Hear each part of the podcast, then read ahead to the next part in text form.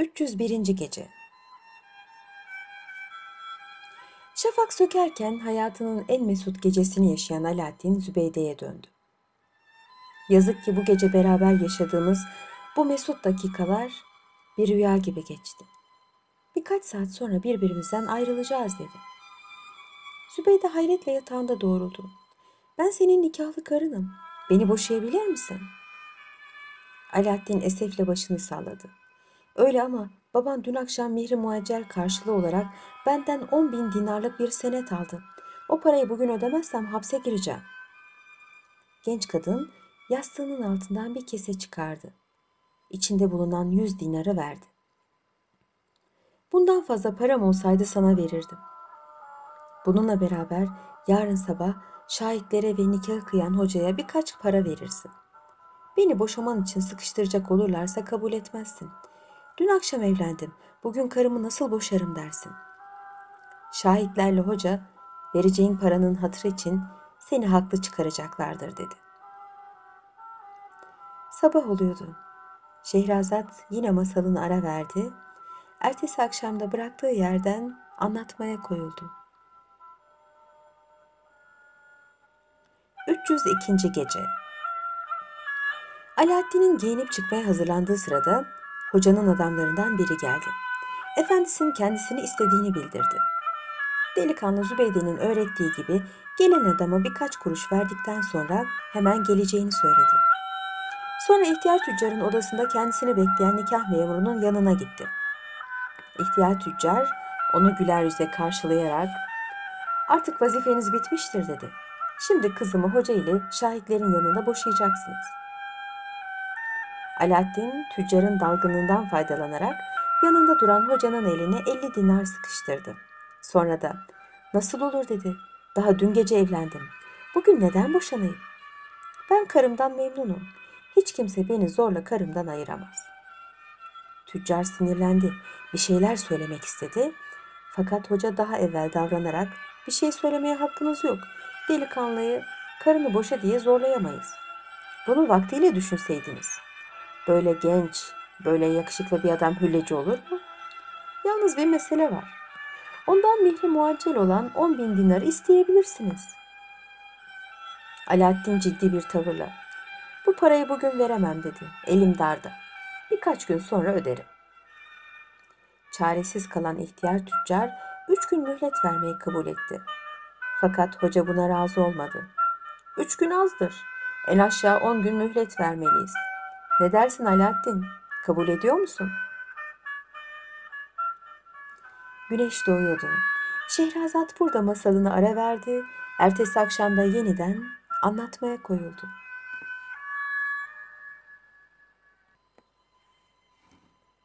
...303. Gece Alaaddin kabul etti. Hepsine teşekkür ederek çarşıya gitti. Elinde kalan paralarla yiyecek öteberi aldı. Eve döndü. Kendisini kapıda karşılayan Zübeyde elindekileri aldı. Ne yaptığını sordu. O da babasıyla ve nikah memuruyla aralarında geçen konuşmayı anlattı. Zübeyde çok memnun oldu. Babası kızgınlığından evdeki bütün uşakları kovmuştu. Yemeği kendisi pişirmek zorunda kalmıştı. Fakat hayatından çok memnun ve son derecede neşeli görünüyordu. Alaaddin'le karşı karşıya yemeğini yedikten sonra hava kararıncaya kadar ut çalıp şarkı söyledi. Eğlenmeye başladılar. O sırada birdenbire kapı çalındı. Alaaddin meraklanarak aşağıya indi.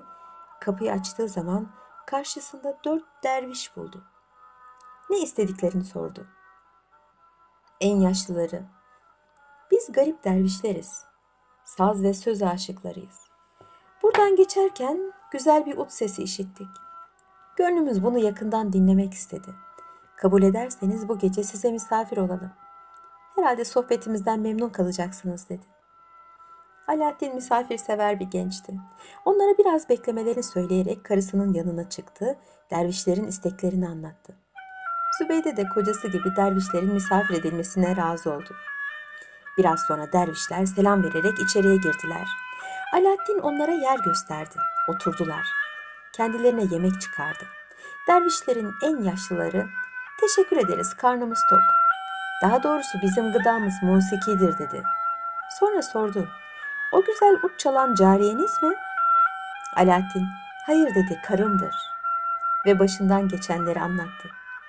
İhtiyar derviş, merak etme evladım dedi. Benim çevremde kırk derviş vardır. Yarın onlara söylerim, sana o parayı buluruz. Sen hele bize biraz saz dinlet. Sabah oluyordu. Şehrazat burada masalını ara verdi. Ertesi akşamda bıraktığı yerden şöylece anlatmaya devam etti.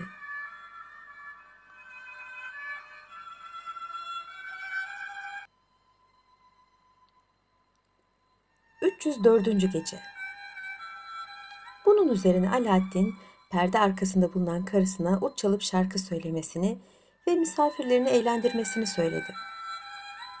Zübeyde udunu alıp hem çalmaya hem de türküler söylemeye başladı. Harun Reşit, Veziri Cafer, Nedimi şair Ebu Nevas ve Celladı Mesrur'dan başka kimse olmayan bu dervişler o gece çok eğlenmişlerdi. Halife Harun Reşit o gece hem biraz eğlenmek hem de halkın dertlerini yakından dinlemek için adamlarıyla beraber derviş kıyafetine girip sokağa çıkmıştı. Sabaha karşı Harun Reşit oturduğu şiltenin altına yüz dinar bırakarak arkadaşlarıyla beraber Alaaddin'in evinden ayrıldı. Ertesi gün Zübeyde odayı toplarken dervişlerin bıraktıkları yüz dinarı gördü. Kocasına verdi. O da sevinerek hemen çarşıya gitti. Öteberi alıp tekrar eve döndü. Sabah oluyordu. Şehrazat burada masalına ara verdi. Ertesi akşamda bıraktığı yerden şöylece tekrar anlatmaya koyuldu.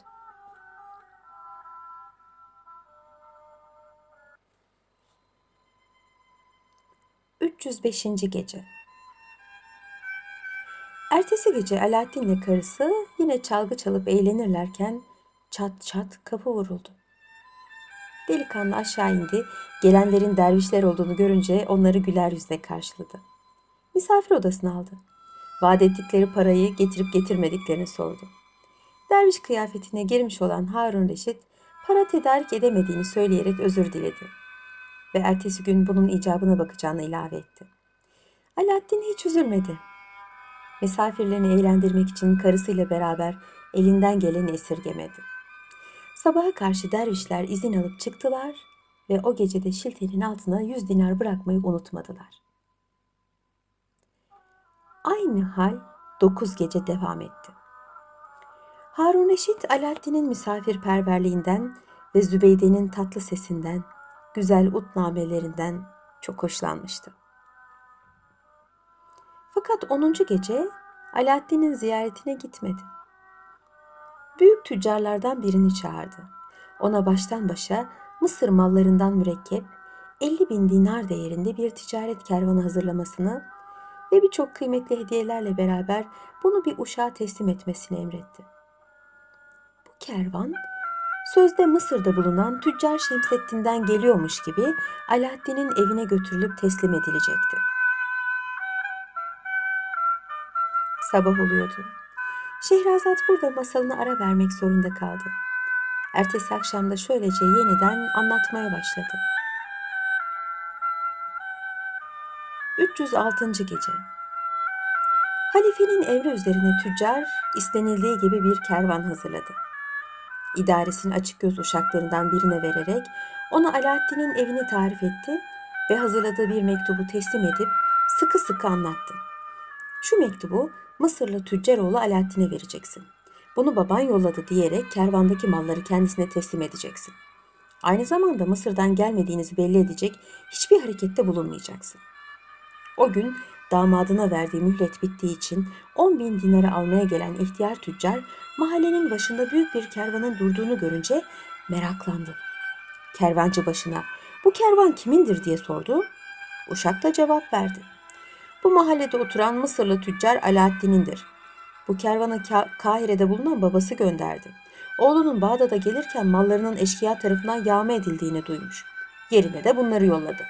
Şimdi onun evini arıyoruz. Tan yeri ağarmıştı. Şehrazat tatlı bir gülümsemeyle burada sustu. Ertesi akşamda masala şöylece devam edildi.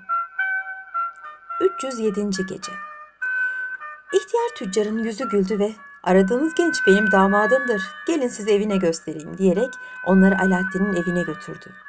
O sırada kaynatasına olan borcunu tedarik edemediği için üzüntü içinde kıvranan Alaaddin kapının çalındığını duyunca karısına döndü. Herhalde baban borcumuzu ödemediğimiz için bizi hükümete şikayet etti. Şimdi beni zorla mahkemeye götürecekler dedi. Sübeyde onu avutarak hele bir aç kapıyı bakalım dedi. Belki başka biridir. Alaaddin inip kapıyı açtı. Karşısında kaynatasıyla temiz giyinmiş bir uşak görünce şaşırdı. Renkten renge girdi fakat korku ve telaşı çok sürmedi. Uşak elini öperek koynundan çıkardığı mektubu uzattı. Mektubun babasından geldiğini ve kendisine birçok hediyelerle 50 bin dinarlık mal gönderildiğini öğrenince Alaaddin'in yüreğine su serpildi. Sabah oluyordu. Güzel Şehrazat burada da masalını kesmek zorunda kaldı ve ertesi akşam yeniden şöylece anlatmaya koyuldu.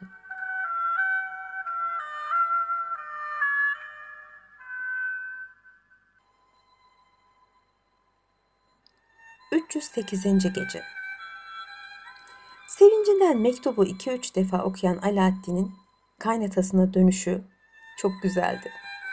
Borcuma karşılık babamdan gelen şu malları alıp satınız. Sermayesini aldıktan sonra karını bana veriniz dedi. İhtiyar kabul etmedi. Oğlum dedi bu mal senindir. Kızımın nikah borcunu kızımla hallet. Ne isterse ona ver. Ben artık karışmıyorum. Bunun üzerine Alaaddin kaynatasının yardımıyla kervandaki malları boşaltıp evine taşıdı. Gelen hediyeleri karısıyla kaynatası arasında pay etti. Zübeyde'nin ilk kocası da amcasının kızına kavuşamayacağını anlayınca çok üzüldü. Bir zaman hasta yattıktan sonra göçtü gitti. Zenginliğe kavuşan Alaaddin ise karısıyla beraber her geceki eğlentilerine devam etti. Bir gece Alaaddin dervişleri hatırlayarak karısına "Gördün mü?" dedi. Dervişler verdikleri sözü tutup gelmediler. Bu yalancılara artık kapı açmayacağım. Sabah yaklaşmıştı. Güzel Şehrazat burada masalına ara vermek zorunda kaldı. Ertesi akşamda bıraktığı yerden alıp tekrar şöylece anlatmaya başladı. 309. Gece Zübeyde güldü. Senin baban Mısır'ın en büyük tüccarı olduğu halde sırası geldi bir dinar bulamadın. Bu fakir dervişler nereden bin dinar bulacaklar? Hem bu adamlar her geldikleri akşam harçlık olarak bize yüz dinar bıraktılar. Bugün gelen mallara da onların uğurlu ayakları sebep olmuştur dedi.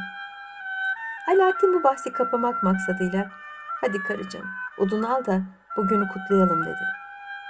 Genç kadın ut çalmaya başladı. O sırada kapı çaldı. Alaaddin aşağıya indi. Dervişlerin geldiklerini görünce gülümsedi. Oo hoş geldiniz yalancılar. Hadi buyurun yukarıya. Dervişler gülerek yukarıya çıktılar. Yerlerine oturdular. Alaaddin'in ısrar üzerine hazırladığı nefis yemeklerden yediler. Bir ara içlerinden biri sordu. Seni çok merak ediyorduk. Kaynatanla aran nasıl oldu? Sabah oluyordu. Şehrazat burada masalını ara verdi.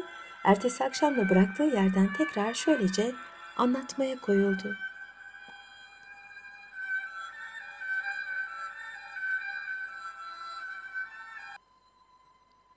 310. Gece Alaaddin başını salladı. Allah büyüktür dedi. Ummadığım bir yerden para geldi. Hem de fazlasıyla. Babam benim uğradığım felaketi öğrenmiş, bana Mısır'dan 50 bin dinarlık mal yolladı. Bu sabah elime geçti. Kaynatamla da anlaştık. O sırada Harun Reşit bir iş için odadan dışarı çıkmıştı. Bunu gören Vezir Cafer Alaaddin'e döndü. Biraz evvel buradan çıkan derviş Halife Harun Reşit'tir. Sakın bir saygısızlıkta bulunma. Ben de onun veziriyim. Yanımdakilerin biri hükümdarın Nedim'i, öbürü de celladıdır dedi. Sonra delikanlının yüzüne dikkatli dikkatli bakarak sordu. Buradan Mısır kaç günlük yoldadır? Alaaddin biraz düşündükten sonra cevap verdi. 45 günlük. Kervanın 15 gün evvel yağma edildiğine göre Haber ne zaman babana ulaştı? Baban ne zaman sana oradan yeni mal göndermiş? Bunları hiç hesap etmedin mi sen? Peki öyleyse bu malları bana kim yolladı? Halife Hazretleri yolladı. Seni çok sevdi. Zorlu durumda olduğunu gördü, yardımına koştu. Sabah olmak üzereydi. Şehrazat burada masalını ara verdi. Ertesi akşamda yeniden şöylece anlatmaya başladı. 311. Gece Vezir Cafer daha sözünü tamamlamadan halife içeriye girdi. Bunu gören Alaaddin hemen ayağa kalktı, saygıyla elini öperek ona teşekkür etti. Halife Alaaddin'e iltifat etti. Rahatsız olma. Yalnız kızımızı emret, bize bu akşam da bir şeyler dinletsin dedi. Bunun üzerine perde arkasından onların bütün konuşmalarını dinleyen Zübeyde eline udu aldı. Her geceden daha neşeli bir sesle. O zamana kadar çalmadığı birçok havalar çalmaya ve yanık sesiyle şarkılar söyleyip halife ile adamlarını eğlendirmeye başladı. Halife o kadar neşelendi, o kadar neşelendi ki ancak horozla, horozların hepsi sabah olduğunu haber verdikleri zaman vaktin ilerlediğini fark etti. Alaaddin'in yanından ayrılırken oğlum dedi bugün öğleden sonra beni sarayda görmeye gel. Alaaddin halifenin eteğini öperek baş üstüne efendim dedi ve onu kapılara kadar uğurladı. Alaaddin öğleden sonra münasip bir hediye ile saraya gitti. Halife onu iyi karşıladı. Yanına oturttu ve kendisine şu müjdeyi verdi. Bugünden itibaren seni Bağdat tüccarlarına kahya tayin ettim. Alaaddin Harun Reşit'e teşekkür ederek vazifesinin başına gitti. Meğer o zamana kadar Bağdat tüccarlarının kahyalığını onun kaynatası yapıyormuş. Halifenin emriyle damadının bu vazifeye tayin edildiğini öğrenince çekildi. Alaaddin Bağdat çarşısında büyük bir dükkan açtı. Oraya kendisine kervanı getiren uşağı oturtarak yeni işine başladı. Yine sabah oluyordu. Şehrazat burada da masalını ara verdi. Ertesi akşamda yeniden şöylece anlatmaya devam etti.